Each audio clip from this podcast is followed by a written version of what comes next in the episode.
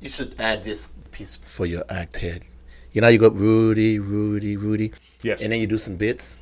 And then Yes. you should start adding some other pieces like uh, horny, horny, horny. Absolutely you not. know. Hello, and welcome to Good is in the Details. I am your host, Gwendolyn Dolsky, and guest hosting with me today is LA lawyer. I mean, he does everything. He's on podcasts, he does comedy. Can I say you write sci fi for fun? Sure. There we not? go. It's out there. The It's secret's out. out. It is out there. I, Rudy I. Salo. How are you doing, Gwen? I'm doing well. I want to commend you for your patience as I was trying to figure this thing out. The one thing I don't do is technological things. I mean, for some reason in this recording relationship that we have, I've whenever you come to the Nixon Peabody office, I'm the sound engineer. Yes. And it's ridiculous because I don't know what I'm doing. Just I am a lay that out patient woman. You're very patient in considering, you know, everything that's going on and how, how many things stuff. that you have. Yeah, I just wanted to commend you. Thank you for coming to downtown. I know that's not easy. You probably didn't take the train, which is okay. We don't need to talk about that. Did you drive? I did. Did you? Okay, that's that's okay. In your condition, that's totally fine. In my condition. Maybe I should let it out. No, no, no, no, no. There's there's no cats out of the bag. There was a bun in my oven. Yeah, I mean, you let that out of the bag on Facebook already. I know, but I haven't said anything on the podcast. Well, everybody Now that follows out. you, yes. So that we don't need to talk about that though. That you know what? That'll be upcoming episodes. Did I ruin something? No, you didn't. No, please. That'll be in upcoming episodes. Okay.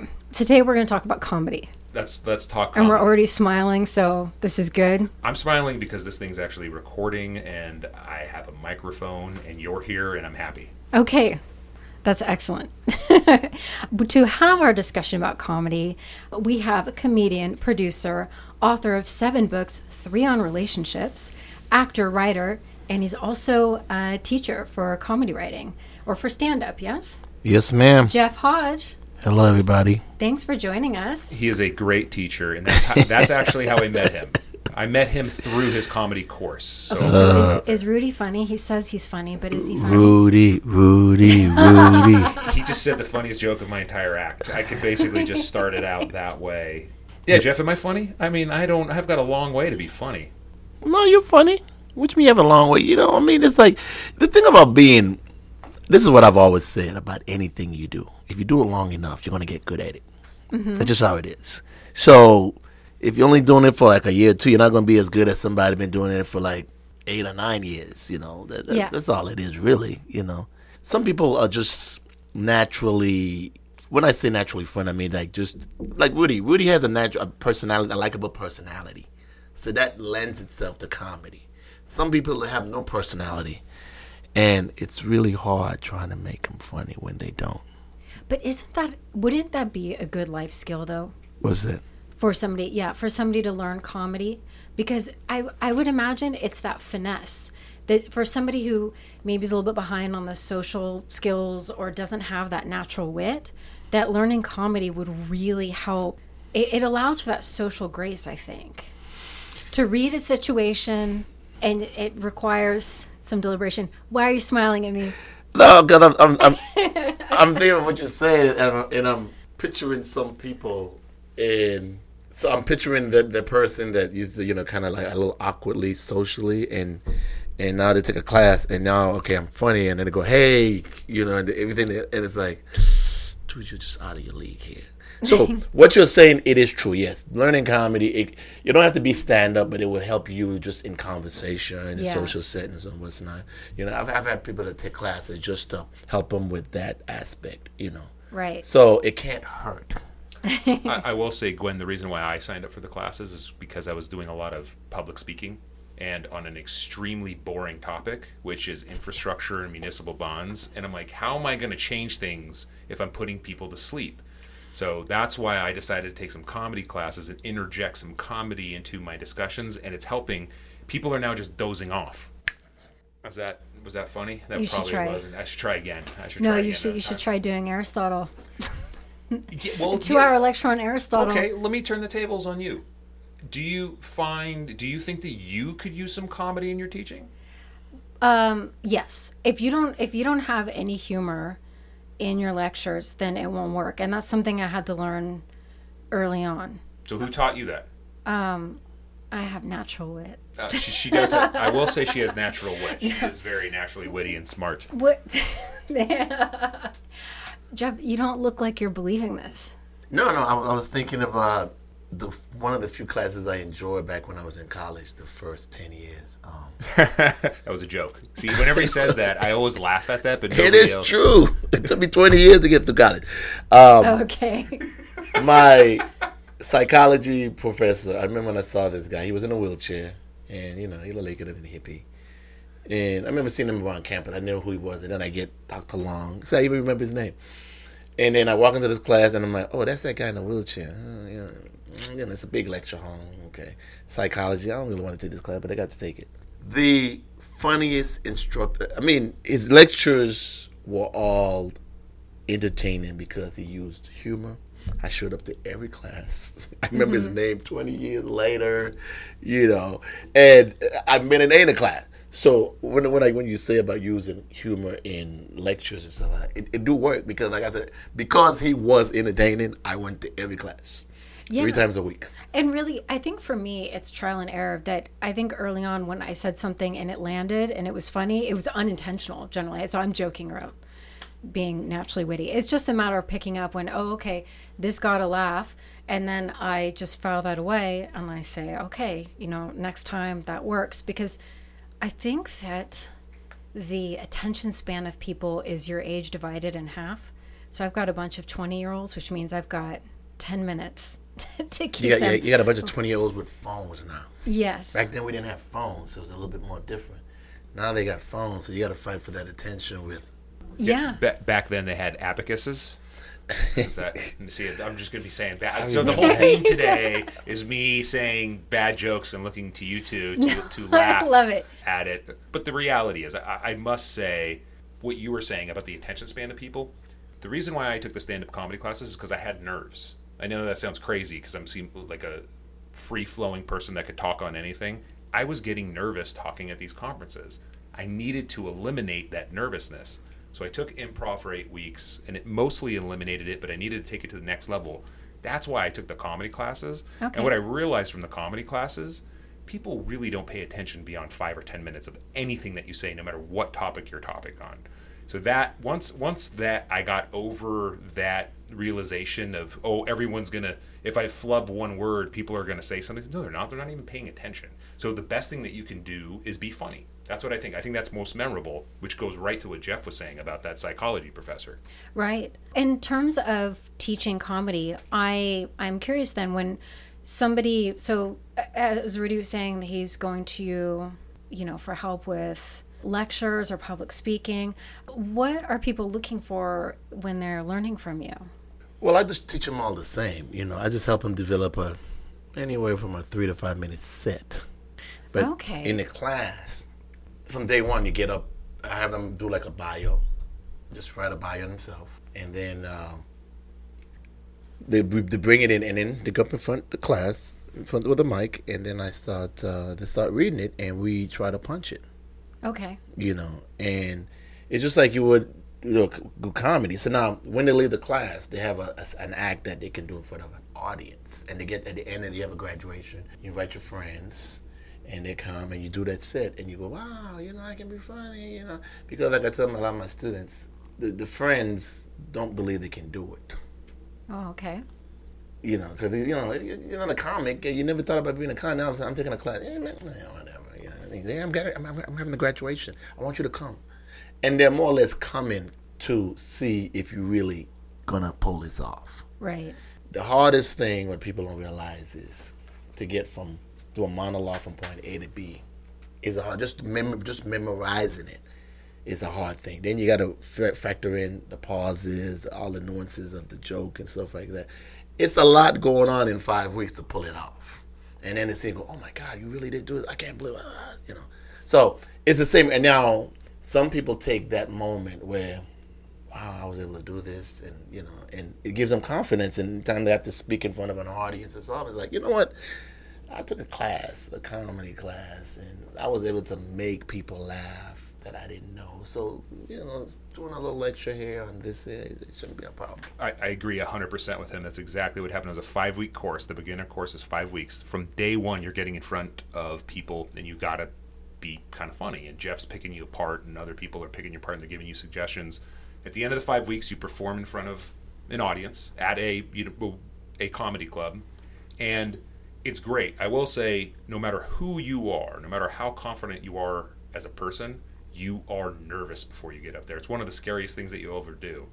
It's the feeling after. It's that, oh my God, I did it. I did it. I finally did it.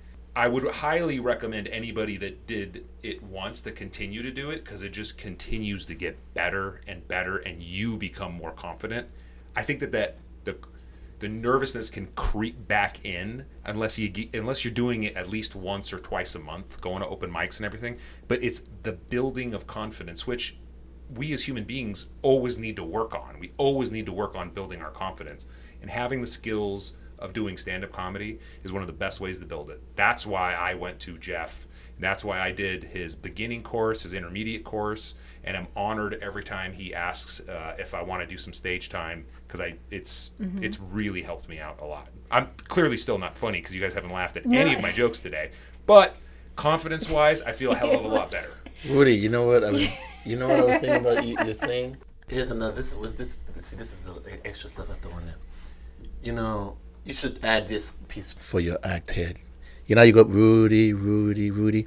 Yes. And then you do some bits and then yes. you should start adding some other pieces like uh, horny, horny, horny. Absolutely not. You know? I will not do that. Well, I'm just saying, but have some stuff like sleepy, sleep. But just have like three things that you can just continue through your act every now and then. You just throw in, and that because your thing is the chanting. Rudy, Rudy. I get. Rudy. I, I, love the idea. Yeah, so you, you, I mean, just throw stuff. Eh, you just stop, and then you just, you know, hungry, hungry, hungry. and here's here's a here's a topic that we'll talk about today. It's it's a fine balance, Gwen, of what I got to do because I'm my day job is I'm an attorney. I work at a law firm. I represent clients. Thankfully, Jeff, as a teacher, and I know we will get into this a little bit more. His type of comedy that he's trying to teach you, it's not offensive. It's not you know making fun of people. It's it's like real natural like hey you know make fun of yourself a little bit. Don't go crazy. Don't be saying he recommends not saying any bad words. So he teaches what i think is clean comedy which is which is good. Oh. I, I, I, think. I mean would you would you say that's correct jeff? Yeah that's how i was taught. You know they always say when i came up they say write for tv if you write if you write it clean okay and you're on stage and the producers from the Tonight Show, hey, we want you on the set. If it's dirty, like, well, uh, my whole set is dirty. I, I, don't have any clean stuff. But if you write it clean, you can. If you write it clean, you can, you do it in a nightclub. You can add the curse words. Right. But if the curse words is your punchline, you got a problem. Okay. So I was telling my students, write clean. You can always jazz it up when you have to. But if all your punchlines are bad, you're a very limited audience who can you can perform for, and you don't want to do that. You want to have a big wide audience. That's what you want to shoot for. Well, uh, some things from just from me trying to discern the essence of what makes something funny, and every time I try to come up with a definition, somebody challenges it. But there seems to be something that it has to be true. Well, one thing that I think is really interesting about great comedy is that it's an observation, and I think that's part of the critical thinking skills that are involved in what would make comedy comedy. A just just perfect observation. It has to be true. Um, well, it don't. False, it don't have to be true. It has to have a nugget of truth, right? It? It, yeah, the, usually the, the punchline is an exaggeration, exaggeration yeah. of the truth, right? Right. So, but then I'm also thinking, well, what makes something that is unfunny? So, Rudy, when you said making fun of somebody, that can work if it's a caricature, but not always. And this is where I was thinking that there's an there's a power structure that is revealed in comedy and the difference between something that lands versus that it doesn't. So, making fun of somebody who is in power can be funny. Somebody who is in power historically and they're making fun of somebody else, it won't, it, who has historically been lower on the socioeconomic scale, that it won't land nearly the same. That would then be offensive. Is I, that fair? I think that's totally fair. I do make some political jokes in my comedy. Yes, I mean even even Jeff recommended not even doing that. He's like, hey, there are people out there who like our president or, or like the things that are that are happening in the country. I'm like, that's fine, Jeff. I, I want to go ahead and make fun of white supremacists. That's okay. I don't want I don't want to have the, you know the most inclusive audience in the world. But but it's all about who is in power and making fun of them.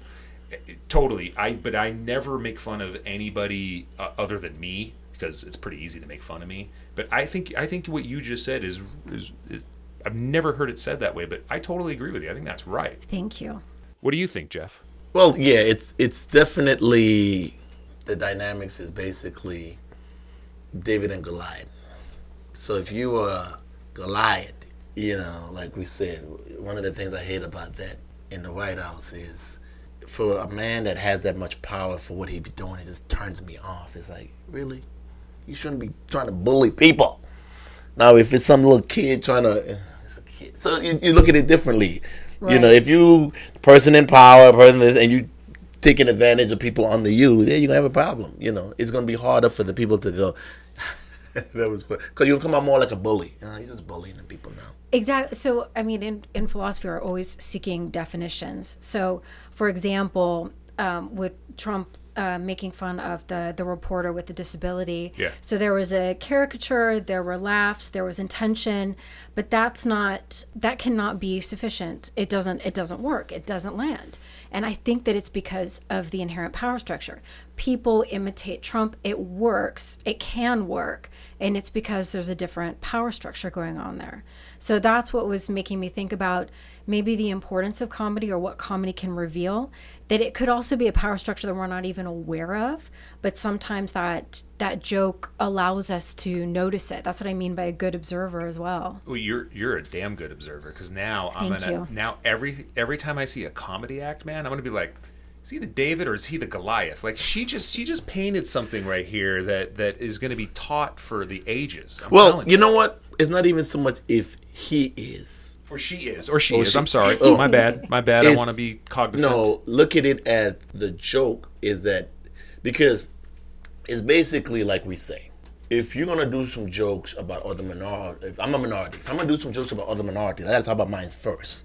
Amen. Okay, I can't just start talking. "Eh, They're not coming for the racist. But if I'm making fun of myself first, and then I go to them, And like, he's just being. So that's what you need to say. W- We know what's the dynamic. If the joke lands, if, did he set it up properly? In other words, David and Goliath, did he put himself in a position of he made fun of himself, and then after he did that, then he went on, you know, to other people. It's gonna work. But if he does it the other way, he's gonna come off as a racist, of a chauvinist, or whatever. And th- that's usually how. But now, here's the thing you're always to have people that still likes that kind of humor where some big guy is bullying somebody. You're always to, and, and again, that's where that narrow audience comes in. Like you, you'll have some comics build themselves as X-rated or you know political and stuff. It's like, yeah, they get work, but it's very limited because it's the act is tailor made for a certain kind of art. So you can do that, but just know that when you do that, you're gonna offend a lot of people, and you're gonna leave a lot of money on the table because it's only a small audience you're playing for. okay I got asked the question recently because I, I had just did an act with Jeff at the Ice House in Pasadena, and it was great. And somebody that I was talking with, I was telling her about my act and what I did. And the question that she asked was, well, "Did you make fun of any minorities?" I said, "No, I, I don't do that. I don't. I don't. That's not a part of my act." She goes, "Well, how could you be funny? The only thing that's funny out there is if you're making fun of minorities." I'm like, "Is that really what you think?" She's like, "Yeah, uh-huh. I do. That's the only type of joke I think is funny." Uh-huh. That offended me so much that I just didn't want to talk to this person anymore. But but Jeff's right. Uh-huh. There are people out there that want that That's type kinda of it. comedy. Uh-huh. It's Yeah. it's shocking, but but Well, it's true. It, but it re- reveals. I mean, I think that that's one of the things because we're laughing, and I, I'm wondering if it's because we're laughing so hard and there's this release with it that we forget that there's a level of intelligence there between who's getting the joke and what is the joke.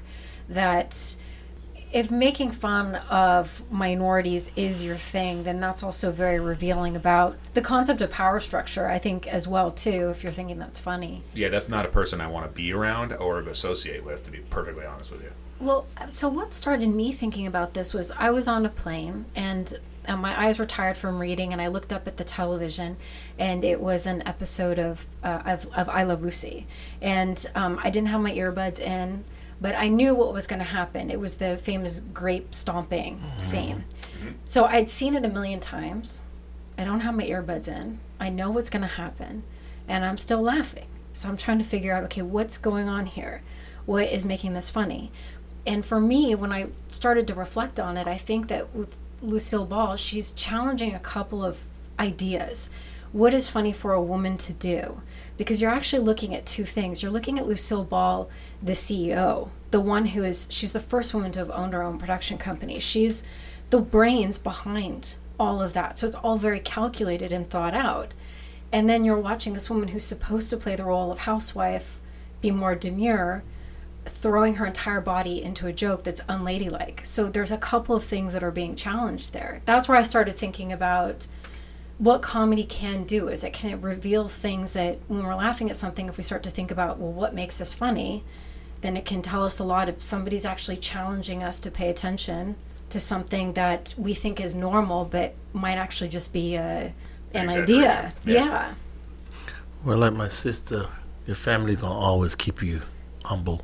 Two things. My sister asked me one time, "How do y'all look at the same thing we look at, but then find it funny?" I just it's just the way we are wired our brains. And then my aunt, when I, early in my career, she came to my first show, one only show she's been to. She's old school, real churchy. Bring her to my show. She comes, she see it. It was an open mic at the college, you know, color contest. She didn't say a word about my set. We pull up to a stoplight, and she goes, "So you mean to tell me they pay you to get up on stage and talk nonsense?" but really, that's all it is. That's all comics are do. We just getting up there, speaking our opinions, and we say it in a certain way that people laugh. That's basically it. We just talking nonsense. So, yeah, um, And a lot of times, what I, what I find myself as I'm watching comics and I'm studying them a little bit more, so I can hopefully be funny one day and make you two laugh. well, you're funny. is um, sometimes I'm watching that I'm like, oh, I've thought of that. Like, oh, that that that idea popped into my head. Like, oh wow, he he or she just put that into a joke. But I, I've there is a relatability that I think that what I think is funny is something that I may have either experienced or have done before. That um, somebody is just able to put it into a a funny way, or they put a funny face to it, and I, I get jealous. To be honest with you, I'm like, you know what? I should have done that joke because I've had that thought bubble before. Mm-hmm. I don't know if that ever, if that happens to either one of you. Or when you're watching comics, have you, have you ever thought, "Hey, I thought of that. Like that, that joke popped into my head one day." Well, that's. No, I wouldn't. I don't think in those terms, but I do think of the truth of what they're saying. That when I have to think about, okay, why am I laughing at this? It's because they've tapped into a truth that nobody else has really been able to articulate in the same way. I think. Well, uh, Jeff, what would you say? What do you think is the function of comedy? Why is it so important for us? we need some release. I mean, you turn on the news. I mean, the first ten minutes, you you, I gotta find something else. besides- It's depressing. So you think? So you would you say? I mean, that question and that answer is every human being needs therapy, whether or not they're in therapy or they go to therapy. The universal therapy is comedy. Comedy is something that we all need. Uh, well, if you want to be that specific, I would just say everybody needs some entertainment. We need some kind of release because if you think about working and just doing that mundane stuff every day, going home and you know five days a week just going home sleeping, and then you, you need some entertainment to get your mind out of because you, you probably go crazy. And then once you do that entertainment, what's your what's your choice? You want a music, you want uh, poetry, you want uh, TV. You know, so comedy. Yeah, comedy. The, the, the one thing about stand up that that I like, you know, is and I, I heard this said before. I kind of did it. You know, those you, you see those comics they're going to act in, Yep. make a lot of money, and then they still come back to stand up. And they say the one thing about stand up is the you get instant gratification. You make a movie or TV show, put in a box, and whatever the release that's release date. You know, it might be weeks, might be years from now. Comedy, you're going to say right now, you do it, boom. Ah man, they love me. Oh man, I still got it. Ah man. So once you get that feeling, it's hard to get it out your system because It is like a drug. Like the few times where I've owned an audience, which are very, very rare. Like the last time I did a show with Jeff, it was it was just that magical night. And I'll tell you, this is this is an important this is an important thing that I've learned, and Jeff will Jeff will support this too. The crowd, the crowd is such an important factor in everything. Like I've said the same jokes or mo- more or less the same jokes with the same routine, and like one crowd was was okay. It was like a seventy percent hit rate. But then when you get the right crowd and the right mix and the right people, and it's a hundred percent hit rate, and everybody's laughing and everyone's clapping, there is literally no better feeling on earth than being there with the crowd. That instant Yeah. gratification, that magic for that ten minutes. You created magic for those people, and it's just it's magic for you that'll stay with you for the rest of your life. That ten minute little, little Yeah, no, that's great. Jeff, can you think of a couple of stand up comics when you think about them, they're important? It's not just that they're funny, but that they maybe change the trajectory of what we think about ourselves in comedy. Maybe you too, Rudy, if you can think of I know for me, Richard Pryor. You know, it's funny. Um, I, I, I grew up in the islands, you know, and I didn't know anything about comedy. I didn't t- t- entertainment. I didn't know anything about anything. I just watched it or whatever, but I didn't know anything about it. And then I come to America and I'm going to school here, and people would say, "You're funny. You should be a comedian." I had no clue what this was. So finally, somebody gave me a tape and said, "This is comedy." And I listened to it. I'm like, oh, okay, I can, I can do it. So Richard Pryor, to me, he was, he's one of those comics that a lot of comics my age and started, those said, well, he was one of the f- reason why they got into comedy. Eddie Murphy was the reason why I got into comedy because up until Eddie Murphy, if you remember Eddie Murphy, Prince, Michael Jackson, all these young guys, up until then I thought you had to be old to be in TV. So I listened to Richard Pryor, Richard Pryor, but then I see Eddie Murphy and he's I'm like, well, I guess I don't have to be old to be in com- to do this thing. So let me give it a shot. Okay, so those two people made a difference for me as far as for a comedian. Let me. See, I don't really watch. I don't really watch a lot of comedy. Mm-hmm. You know, like now, and and, and I don't know if I told you this, because as a comic, you don't want to steal somebody's material. Well, a good comics. Oh, wow. So you Okay. you watch a lot of comedy. I see something today. Six months later, I jump upon my. Oh my god! I got this nice bit. Now, is this the original, or am I regurgitating a joke I heard from six months ago? Oh my gosh, I never even thought about So you got to be careful when you, you know, because that can happen a lot. So people ask me like, "Who are your new comics to, of today?" I don't really watch a lot of the guys. I'll watch every now and then. I watch, you know, but uh, mm, I mean Kevin Hart. I watch the, the successful comics. To me, I look up to them, and I don't care who they are. I don't, you know, I always hear people say, "Well, I don't think he's funny because," I'm like, "Look, he's making a shitload of money doing something I'm trying to do." So he's doing something right. So it ain't about being funny. Milli Vanilli won a Grammy and they couldn't sing. that's what it's about. I'm trying to make money. I mean, that's what you're trying to do. You want to, I mean, you like performing, but you also want to be able to make it, you know, take care of yourself and what's not. So I don't get into this. He's funny or he's not funny. It, don't matter. If you have an audience, people think you're funny. That's all that matters. Because you think of the funniest person, throw out any name out there. I guarantee you'll find somebody who goes, he ain't that funny. Guarantee. He ain't that funny. So it's all a matter of what they do for me, what they mean to me as far as for, you know, are they Kevin Hart? He wrote kind of like the Instagram, the you know, social media kind of guy, which is good, you know. But trying, I can't even get like freaking. 2,000 fans, you know, you got 68 million, you know. So that's good. You know, stuff like that is like what I look at is like, okay. So I don't really go by the joke stuff. I go by kind of like what have they done for the craft to advance it? If I had to pick somebody new right now, it would be Kevin Hart. You know, for what he's done with the social media thing, the, the Netflix give us another avenue to like, you know, make some money, sell stuff. Because back in the day, it used to be Showtime and HBO. You can, I mean, you really have to be big to get a Showtime HBO special. I'm driving down Melrose and I'm seeing these billboards and so and so Netflix special is coming. I'm like, who the hell is that? I don't know who it is. I'm like, I think I should have one. But because I, don't know who I- I that too, person Jeff. is, I'm like, well, it gives me hope because I don't know who that person is. Never heard of them. I'm in comedy 30 years. They got a Netflix special. That gives me a shot of maybe getting one soon. So, so that's kind of what I look at as far as for like comics that are trailblazers that are setting things apart and What would you, if I can just back up a little bit, what would you say about, let's say, Richard Pryor? What was your, he's the first comedian you listened to, and so what resonated with you about his comedy? with um, Richard, it was I could relate. Richard Pryor, when I watched him, and I, I always try to get to this point.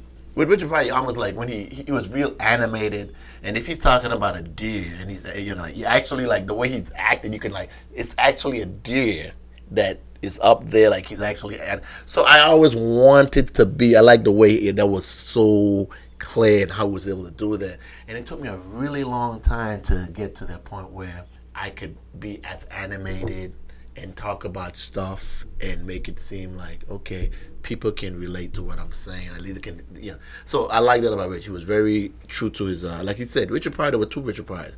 There was the first one where he just did jokes.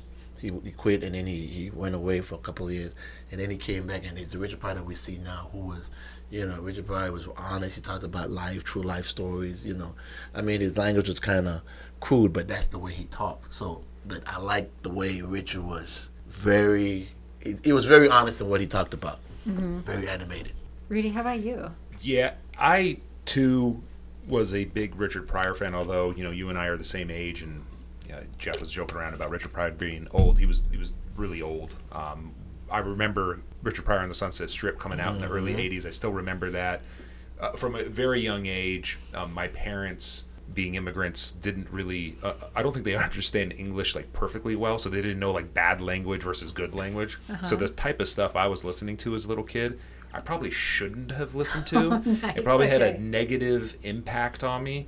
But like here were the big comedians when you and I were growing up. Eddie Murphy was huge. Yeah. You have Delirious, you have Raw. You go back and listen to those these days and it's like wow, like I, I you know, that was funny in the 1980s. It's very hard to listen to some of that stuff these days just because of the new environment. That's okay. People, we all change.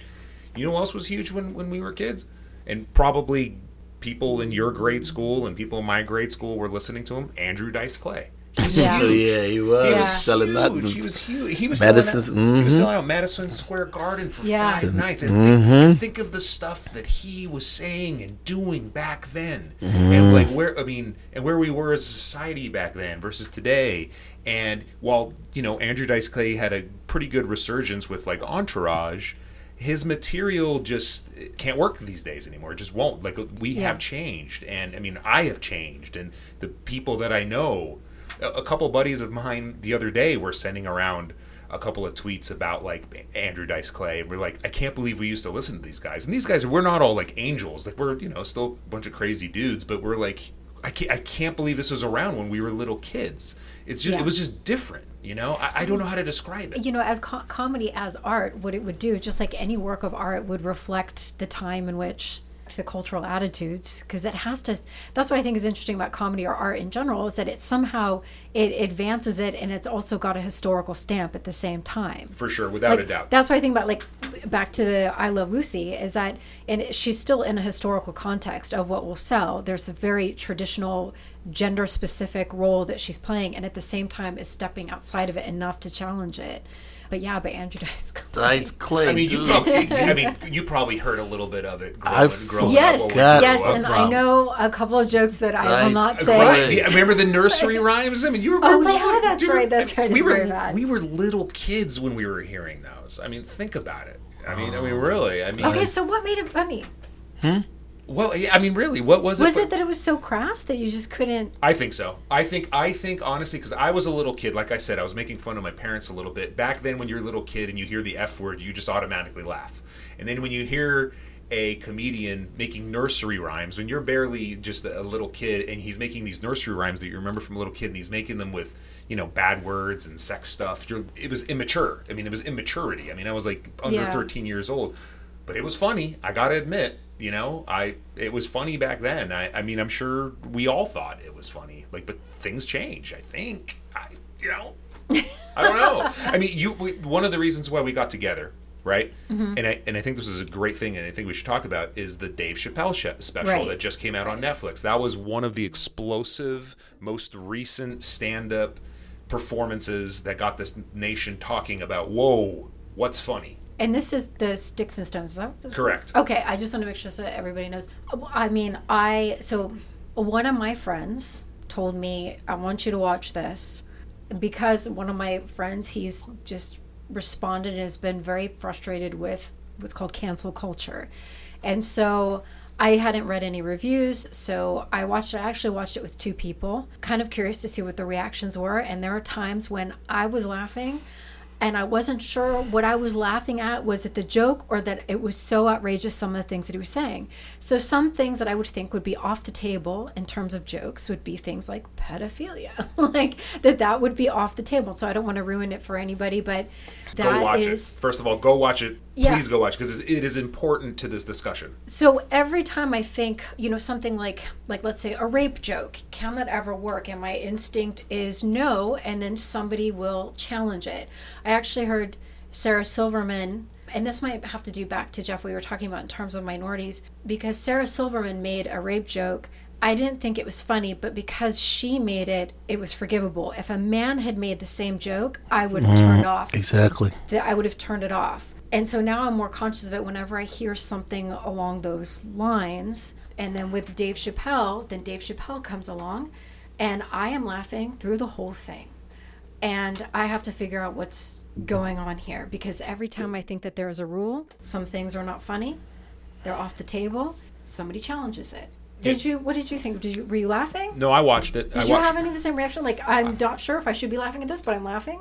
this was what, what was going on. Be I, honest. I was watching it with my wife, and I said, "Kate, we need to watch this together because Gwen and I are preparing for this, and Kate's got a great sense of humor, and we like to watch stand-up specials together. She's good."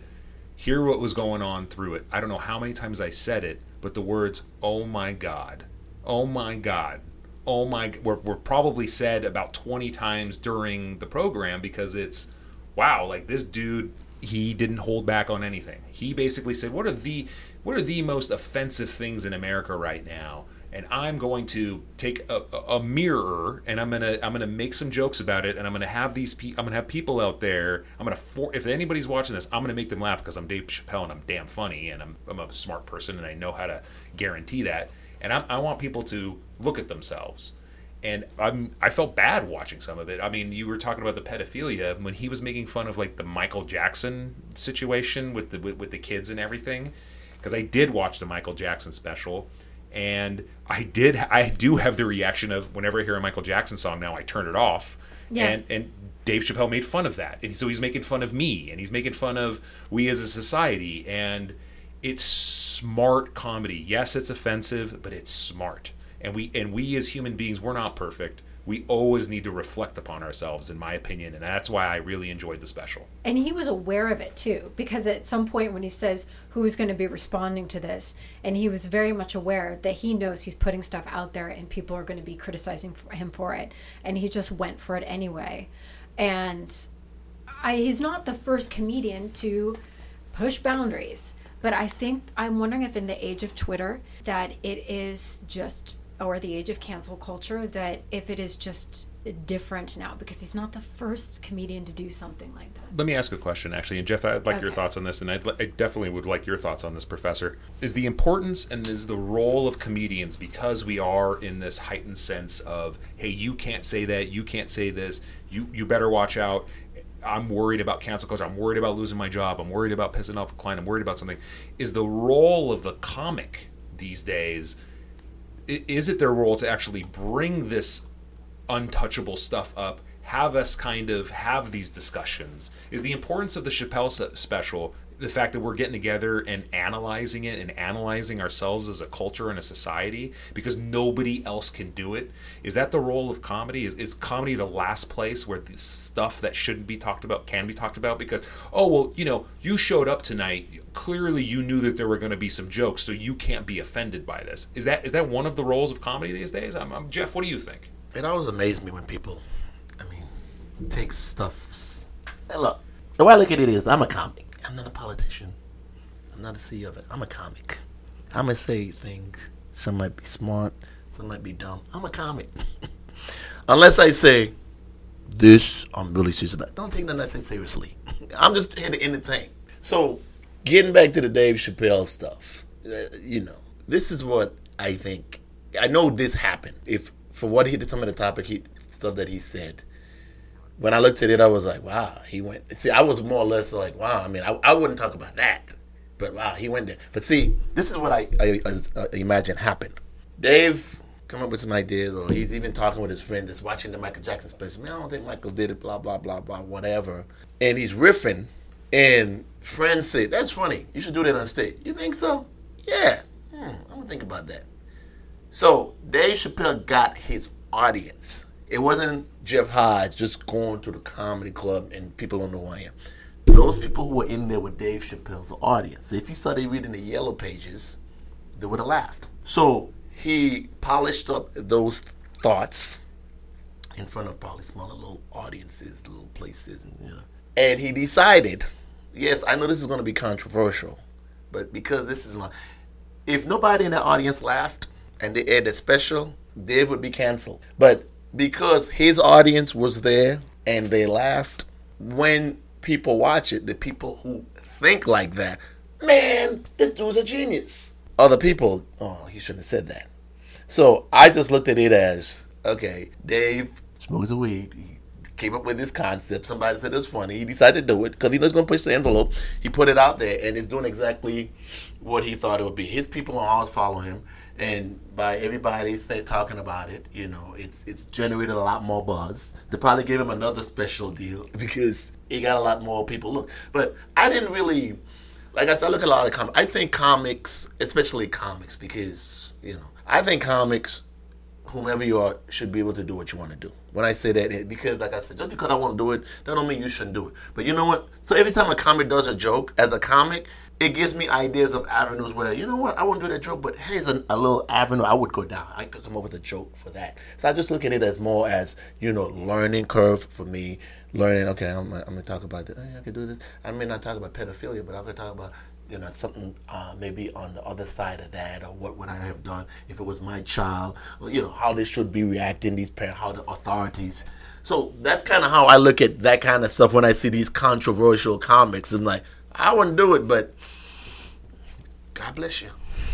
It's also d- demonstrative of a free society as well, because the other side of that is that if this is too offensive and you want to say you can't do it, we're not willing to go that far either. You know, like if I mean, Yes. the arts in general. I mean, if anybody studies any of the arts, then their parents, you know, freak out about it. Like, what are you going to do with that? And it's so funny how it seems to be at the bottom of the totem pole, but the one time it's threatened politically, it is the scariest thing ever. So you have to allow that room for the comedians to do their thing because it's also just demonstrative of how healthy a democracy is. Yeah, what you're saying is comedy and stand-up comedy and being able to, you know, touch the untouchable or speak the unspeakable is a pillar of our democratic freedoms. And you're right. So that's what it is. That's maybe that's why the, it's so important that we do sit down and talk about it. And if something isn't funny, Yeah, we somebody's trying to be funny, and if it isn't funny, we should probably have a discussion about that. So you're right. This is a place where, since he's not a politician, there's not votes at stake or anything like that. But and he's what is rich. At and he's stake is already really rich. I mean, that's. I mean, he he he talked about the ranch that he has in uh-huh. Ohio. God bless him. But yeah, no, you're you're, you're right. He's he doesn't want to get elected. Like my aunt said, you mean to tell me they pay y'all to get up on stage and talk nonsense? yeah, that's what they do. So if I say anything up here that may offend you, please, it's just jokes. I, you know, as a philosophy professor, Uh-huh. I and you know, you talk about Aristotle, you talk about Plato, you talk about the the history of democracy and everything. I really, I really do believe comedy without it, there, there we don't have democracy. Yeah. And there are some very important Supreme Court cases. Um, one of them, uh, the People versus Larry Flynt, or Yeah. was it the People versus that was the movie? Wait, the name was Jerry Falwell versus Larry Flynt. Where if you actually watch the the Larry Flynt movie with Woody Harrelson, fantastic job. The root story of the movie is a, an extremely important Supreme Court case about parody and the importance of comedy and the and, and how that is so important in our society. It's, Yeah. a, it's a fantastic film. Uh, Put aside the disgusting things of Hustler magazine. It's the legal aspect of it that's Yeah. extremely important, and that really, at the end of the day, support. I mean, had that case not come down the way it came down, who knows where comedy would be these days? Right. Really? Yeah, people. Like I said, I've seen. You look at some of those open micers, I've, you know, and some of the new guys, and a lot of times they're just they're just saying things. Sometimes it's offensive, but you learn something out of everything somebody says, or you know, like I said, the comments like, oh, okay, it spurs some kind of thought.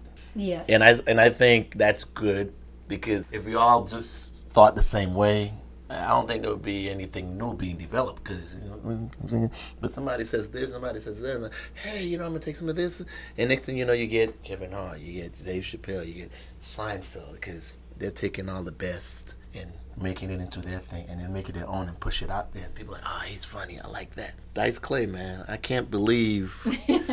I forgot all about Dice Clay, dude. So I know, I. man. I, I, she asked me about you know comedians that you remember Yes. when you were kids.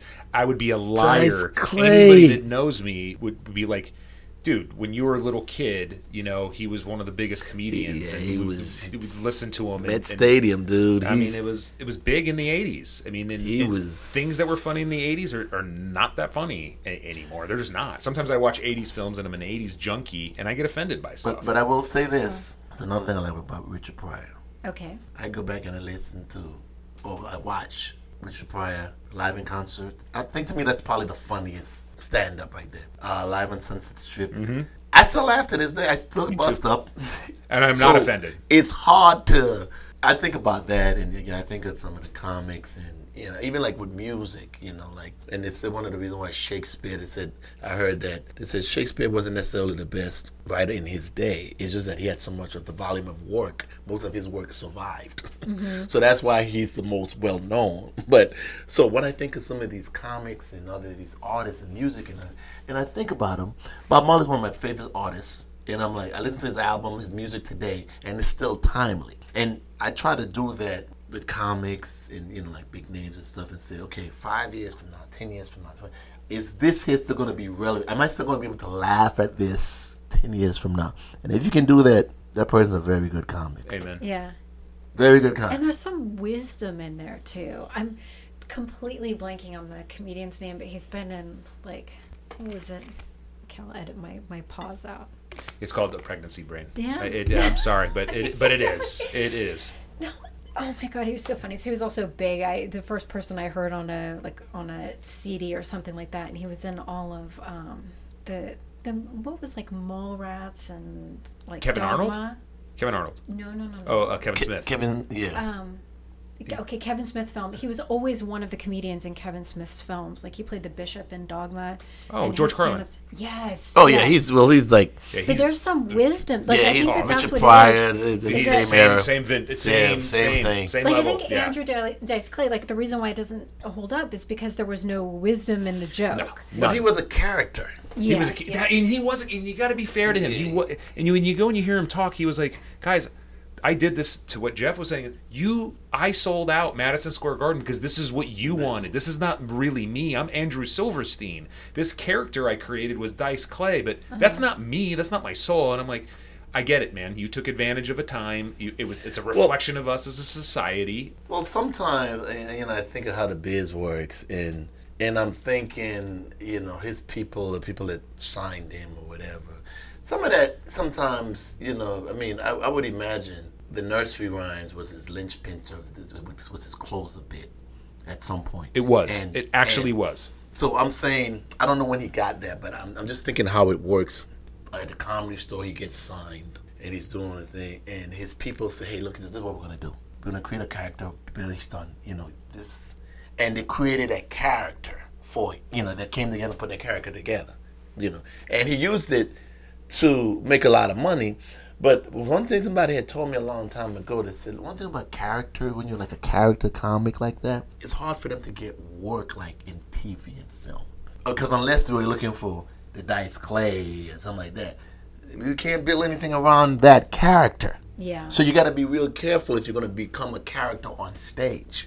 That is actually excellent advice. He Andrew Dice Clay did like one movie, The Adventures of Ford Fairlane, where he basically played Dice, and then he kind of died away, faded away until he showed up in Entourage. Like, w- was he really that successful long term? Oh. No. Versus all of the other Wait. comedians. Wait, long term? What am am I in it to be long term, or am I in it to make a shitload of money? And yeah, I may not be relevant ten years from now, but if I'm still living in a gated community, so I'm just saying, what what is your end game? Fair enough. So, like they said, which would you rather? Would you rather be have a, a number one album that stays in the top ten, you know, number one album that you know for, for like what you know six weeks or something like that, or would you like to have an album in the top ten for the whole year? You know, which would you prefer? And I'm like, well, I mean, how old am I? Where am I in my life? You know, but either way, you're gonna make a lot of money. Now, what are you what are you trying to leave behind? Do I want to do this here for 20 years? If not, I'm gonna take the short term payout and just say, hey, I made my money. I'm out. If I want to be relevant for the next 20 years, yeah, keep my album in the top 10. By the way, Lionel Richie, I think, was the only one that did that. he was in the top 10 for like a whole year, uh, that album. That's why, you know, so. It, All night long. I know. Is that what you're thinking of? Well, it was that it was. There's one from 1983 where he's when he's sitting down in the cover and he's got I don't that remember white the cover. I just know it was it was that album. It was. It was a good album. It was that album that stayed in, in it. Outrageous. It was outrageous. He kept saying that at the uh, Grammys and stuff. But yeah, that's. I mean, I think not everybody's gonna last for a decade. The key thing I think in this biz, you come in it to to do a couple things. You come in it for the fame and the money, and you know you want to do your craft. So Dice Clay got fame and he got money. Now, okay, anything else is gravy. I mean, we still talk about he's he got an entourage. He may not be he may not be selling out the Met Stadium, but like YMCA, I'm still surprised them guys still tour and they have their I saw followers. them at a bachelor party recently. no, no joke. They're making money. I, I so I, I like your point. If you're going to choose a career as a stand-up comic, you think it's a couple of things that you need to um, consider. Are you going to be a character on stage? How's that going to affect you know your your future roles? Do you want to get into TV? Do you want to get in movies? And do, are you in it to win it quickly, or do you want longevity? Do you do you got you want to think about your legacy? What inspires you when it comes to comedy, or how do you get your students to see comedy, to observe? Is there, yeah, what inspires you? Is there some sort of a, a process, a place, a way to look at things? Comedy wise, what inspires me, you know, I have quit this biz so many times. And then two days later, I got a really nice joke. Oh, this is gonna be funny on stage. So that always pulls you back in.